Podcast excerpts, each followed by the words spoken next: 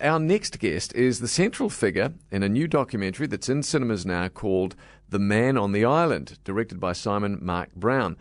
Uh, and so he's, this guy was once part of the bustling art and cafe scene in downtown Auckland, Colin McLaren.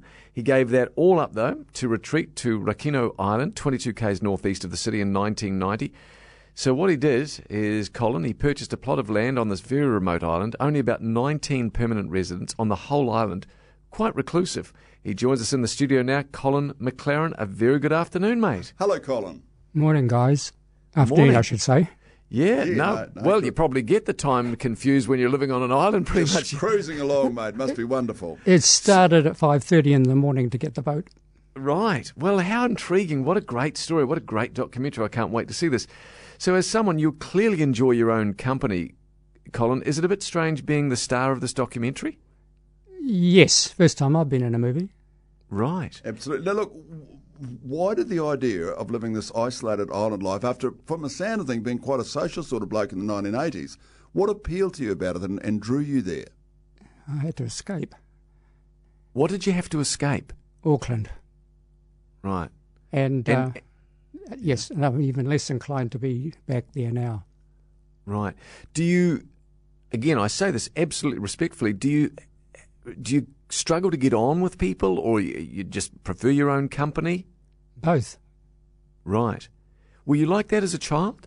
no. When did it change, do you reckon? uh, in in the early 1990s, uh, no, I simply wanted to get onto the land. Right. Right. Okay. Are, are you? And did you decide to try and make yourself basically self-sufficient? Yes, that was the intention because in, when I bought in 1975, 76, uh, it did look as though we were going to be economically in trouble. And Right. so if I had land, I could grow my own food and then take it from there. Now, wa- was that a sort of a philosophical decision to actually go and actually do that, or was it more an emotional thing? Look, basically, the um, global financial crisis was s- caused by every building I worked in in Auckland being demolished. And Yeah. finally, I just packed my bags and left. And Colin, so you go to Rikino Island. There's 19 other permanent residents there. Do you do you see them now? Do you get on with them? Do you mix with them?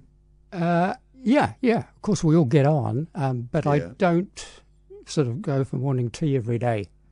Would would you then prefer to be on an island all by yourself? Or- would you? There's a guy by the name of Neil who did that, a Kiwi back in the day, uh, and he was there until he got driven off by cancer, I think it was. Um, So maybe that's what'll take me out of there. But um, sorry, I've forgotten what was the question. Do you- would you prefer to be on an island completely on your own? Eh, No, No. no. Um, And, and so I do go into the city every week or ten days. Right. Oh, Okay. I like a Now, mix. Yeah, yeah, good on you. Now, look, what's your average day on the island like? You, you mentioned like you had to get up early to come into town uh, for this thing, but uh, what, what, what's your average day like? Is is it really, really busy looking after yourself? No, but um, but I have got something of a routine. I like to get outside before breakfast and do something on, the, on the land, and then um, after that, or after coffee at eleven, I get stuck into producing the Rakino News, which is a monthly Right. And how is that distributed? uh, by hand on the island. Uh, there are no pe- nobody's got a, a box, so it takes about an hour to deliver each one, and uh, the rest of them get mailed out. D- do you have a cell phone? Yes, Right. Okay. This I'm fat. I'm, gee, I can't wait to see the doco because it is. I mean, you'd have to concede it's it's a different sort of a lifestyle. Do you ever get lonely? no. You Um, never yearn for company. No, I, I, if I did, I'd do something about it. Right. Yep.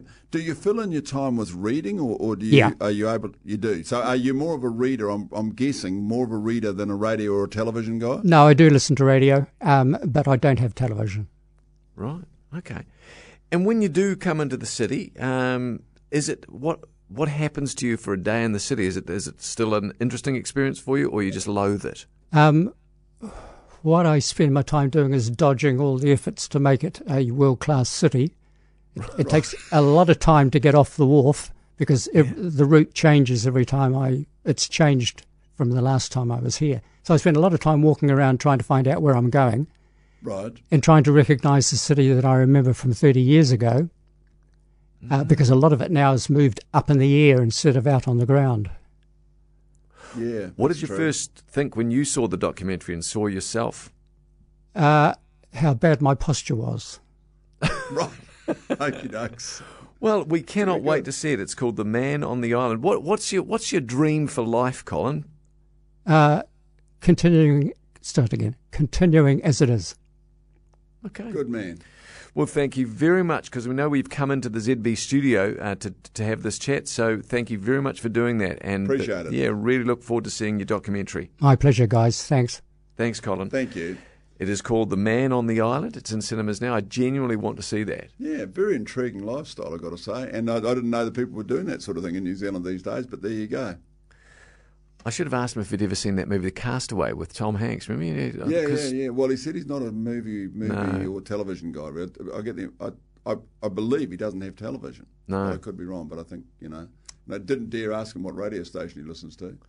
Do you listen to us much, Colin? He would be locked on the old 12 to 4 show with Cy and I Oh, would Phil. imagine so, mate. Because every I now and guess then so. you need a bit of a laugh on the island, I reckon. You do.